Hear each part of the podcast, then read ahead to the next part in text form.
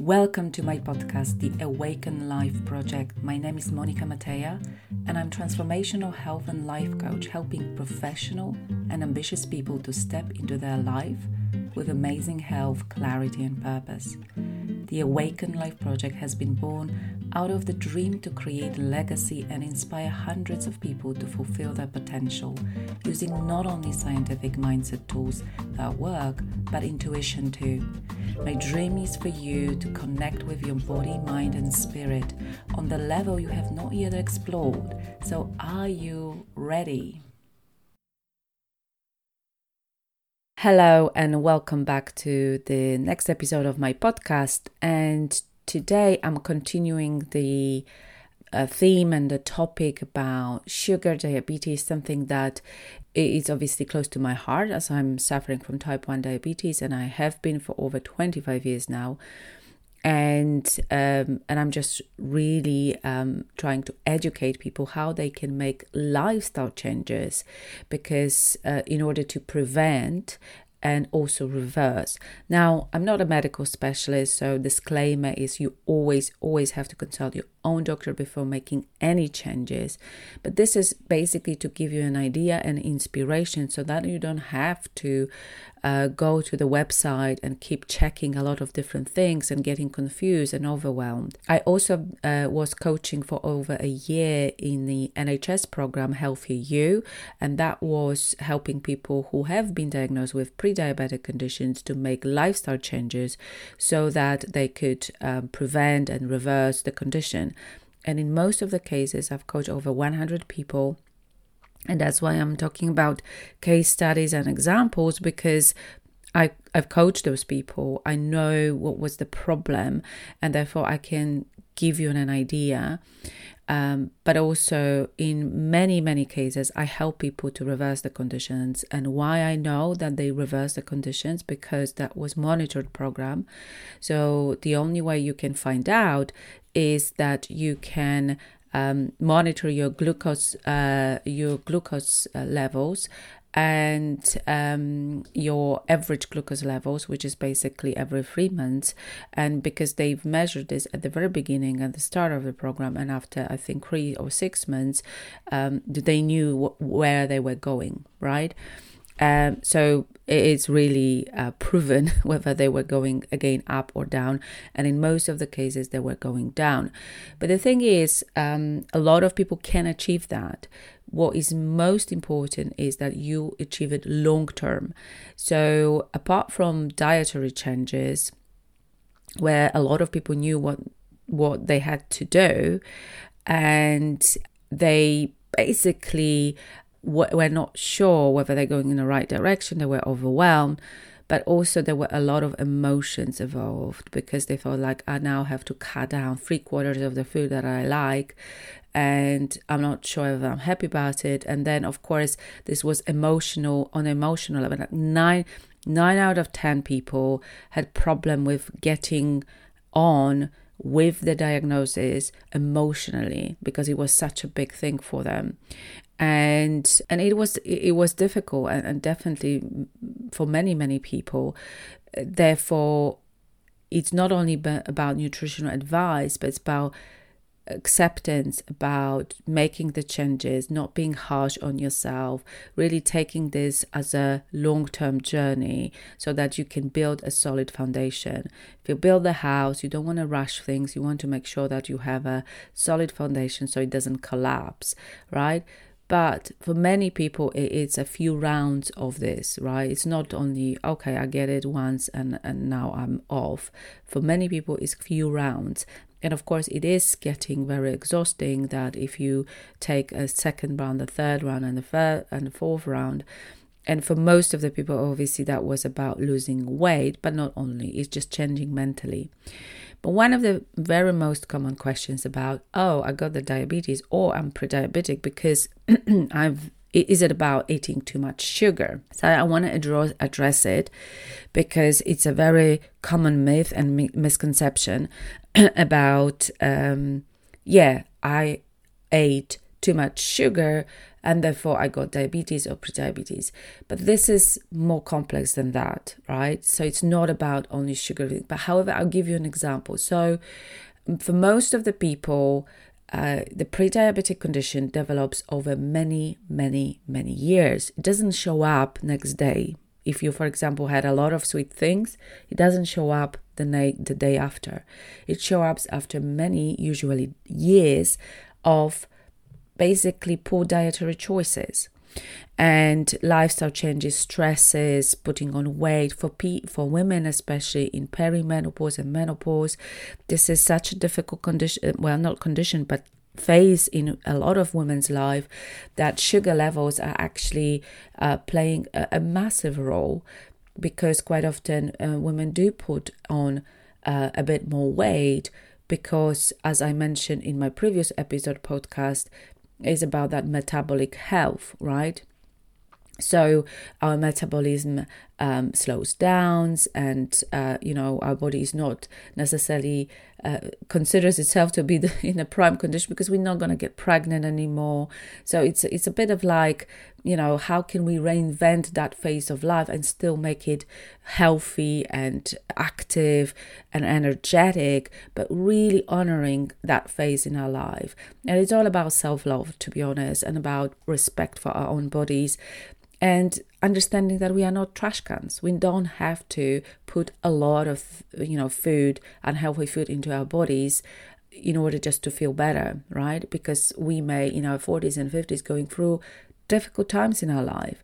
Um, dealing with elderly parents, maybe uh, relationship problems, maybe problems with children, uh, work, career, burnouts, I mean, you name it, it's probably there. And therefore, people emotionally cannot, uh, are not ready, especially women, to sometimes manage all of that expectations on themselves. So, I really, really highly recommend that you get some help in this, right? Um, and it's not necessarily your friends only. Friends are fantastic just to lend a, a hearing ear, but a professional coaching and sometimes therapy um, can do and help a lot. Now, coming back to the sugar, so I'll give you an example. I was dealing, I was helping a gentleman. He retired, very, very slim and active, and he um, had like a kind of, you know, um, pilot license.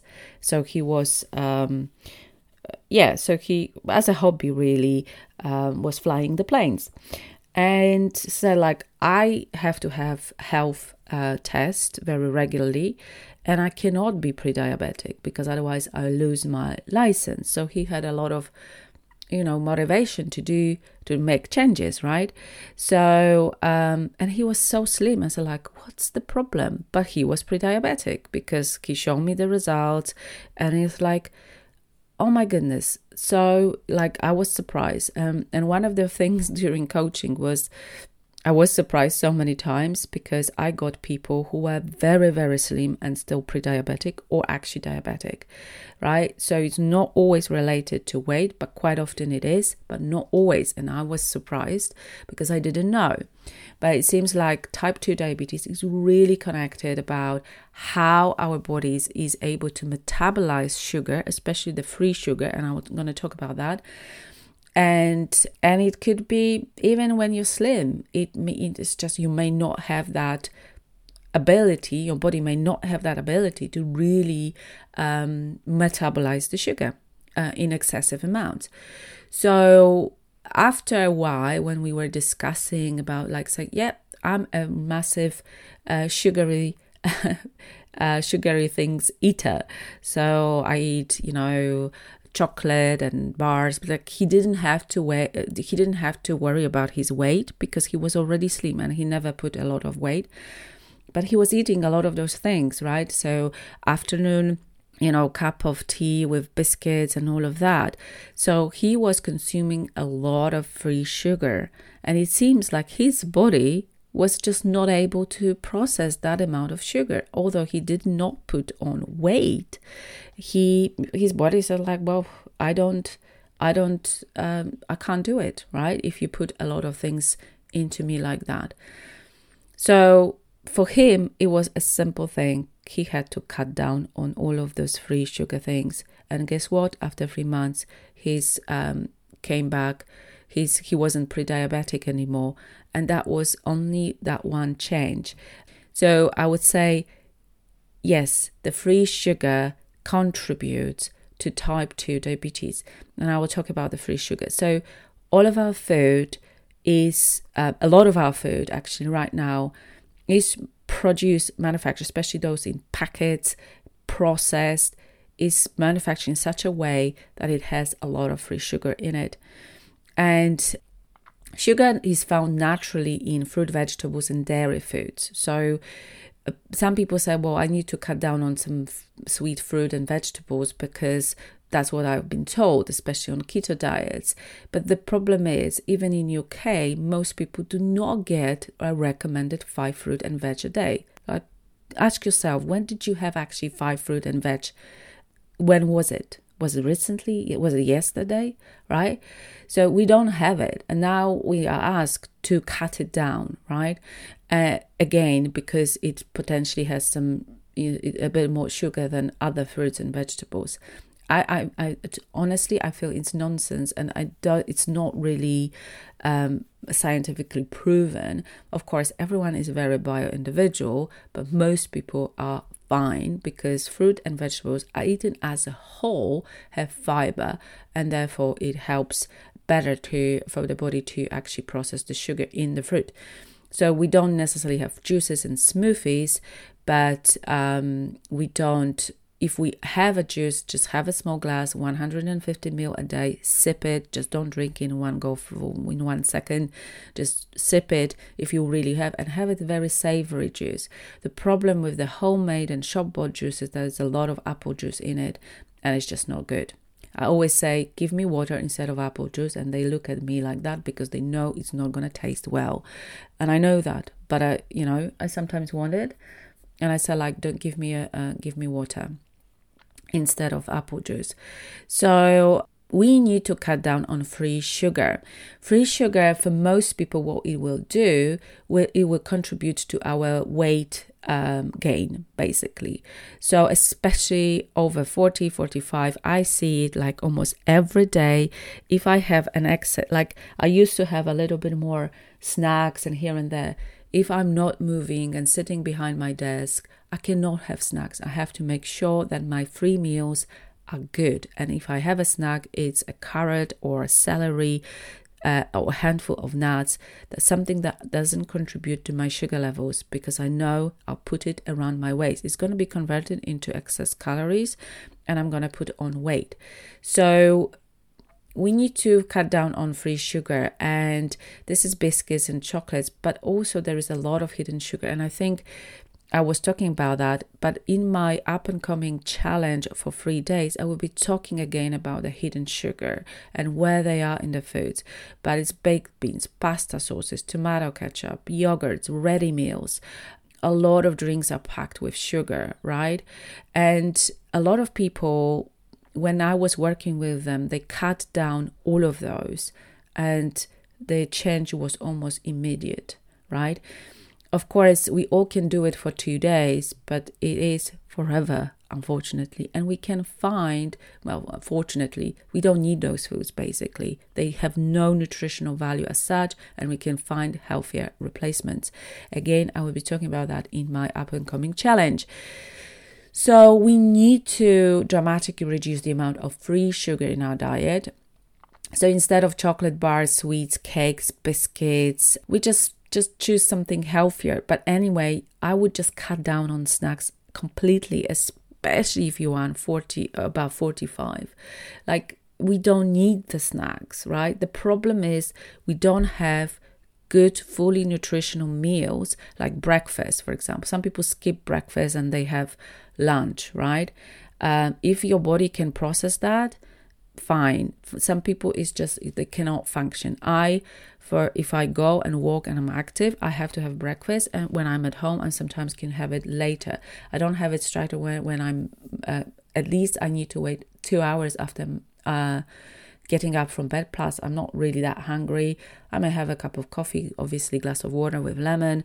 if you have to choose the snacks, pack it yourself and take it with you. So I'm traveling quite a bit and I'm traveling next week again and I um, I will pack some unsalted nuts, some seeds.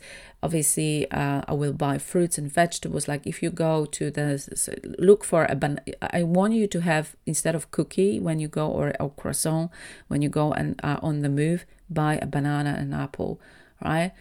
So you can have a bit of an unsweetened natural yogurt mixed with some chopped, chopped fresh fruit and and small handful of nuts. That's what it should be, right?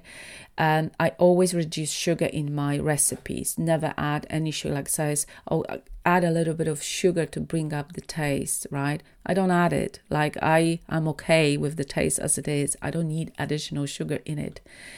Artificial sweetness, I'm skeptic to be honest. It can help you a little bit at the very beginning, but it's really about the idea of adjusting your palate to less sweetness in your life, like of the free sugar. You still can have a dessert when you go out, but the problem is not in dessert you have once in a while. It's the problem what we eat every day. So obviously all of the sugary drinks, whether they are with sweeteners or not, should be replaced by water. And but of course, if you are type one diabetics, you may have some, um, you know, sugary drinks available when your uh, sugars are going too too low. This is my current problem where I am getting quite a bit of different um, hypos. I don't know why, um, I'm getting quite a bit and I'm adjusting insulin as uh, a lot. And I think it's just because hormonal changes and all of that. So I'm battling with that because this is where my problem is. Um, when I'm getting older uh, and I have a lot of hypos, I'm going to eat a lot of free sugars, something that I need to increase my sugar levels, but I don't need it because I'm hungry, right? And this is a big problem because that's going to be converted to excess calories and therefore contribute to my weight gain. Cooking from scratch, I mean, this is an idea very, very important because we can A, save a lot of money, uh, but also make the recipes tastier without, uh, you know, using a lot of different spices, but not necessarily any, not necessarily any sugar. Reduced fat foods, watch out, don't ever buy or read really uh, carefully the labels because obviously uh, fatty products have that nice um, taste. When they are without the fat the taste is compensated with additional sugar. Really make sure that you check the labels. So reading the food labels this is what i'm going to be addressing in my challenge as well.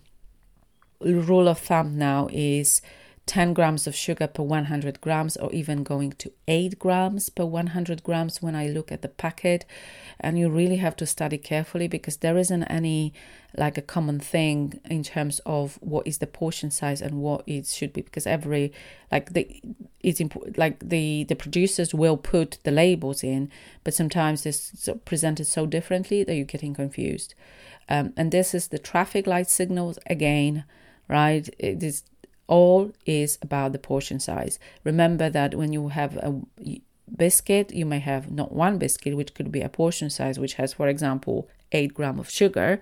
You may have two biscuits, three biscuits. So suddenly it's not 8 grams, it's 16 grams, it's um, 24 grams, right?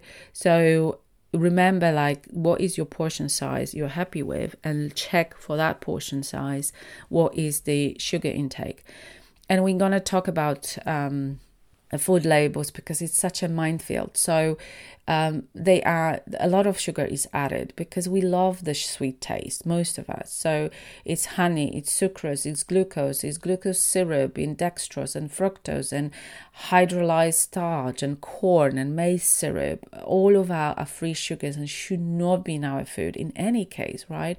But unfortunately, there isn't any regulation and and the food is actually enriched with those sugars, whether the, the, the, food needs it or not. Most of the time, it needs it because it's just lays on or is on the shelves for a very long time.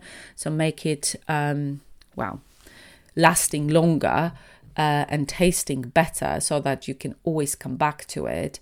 It will be there for you, right?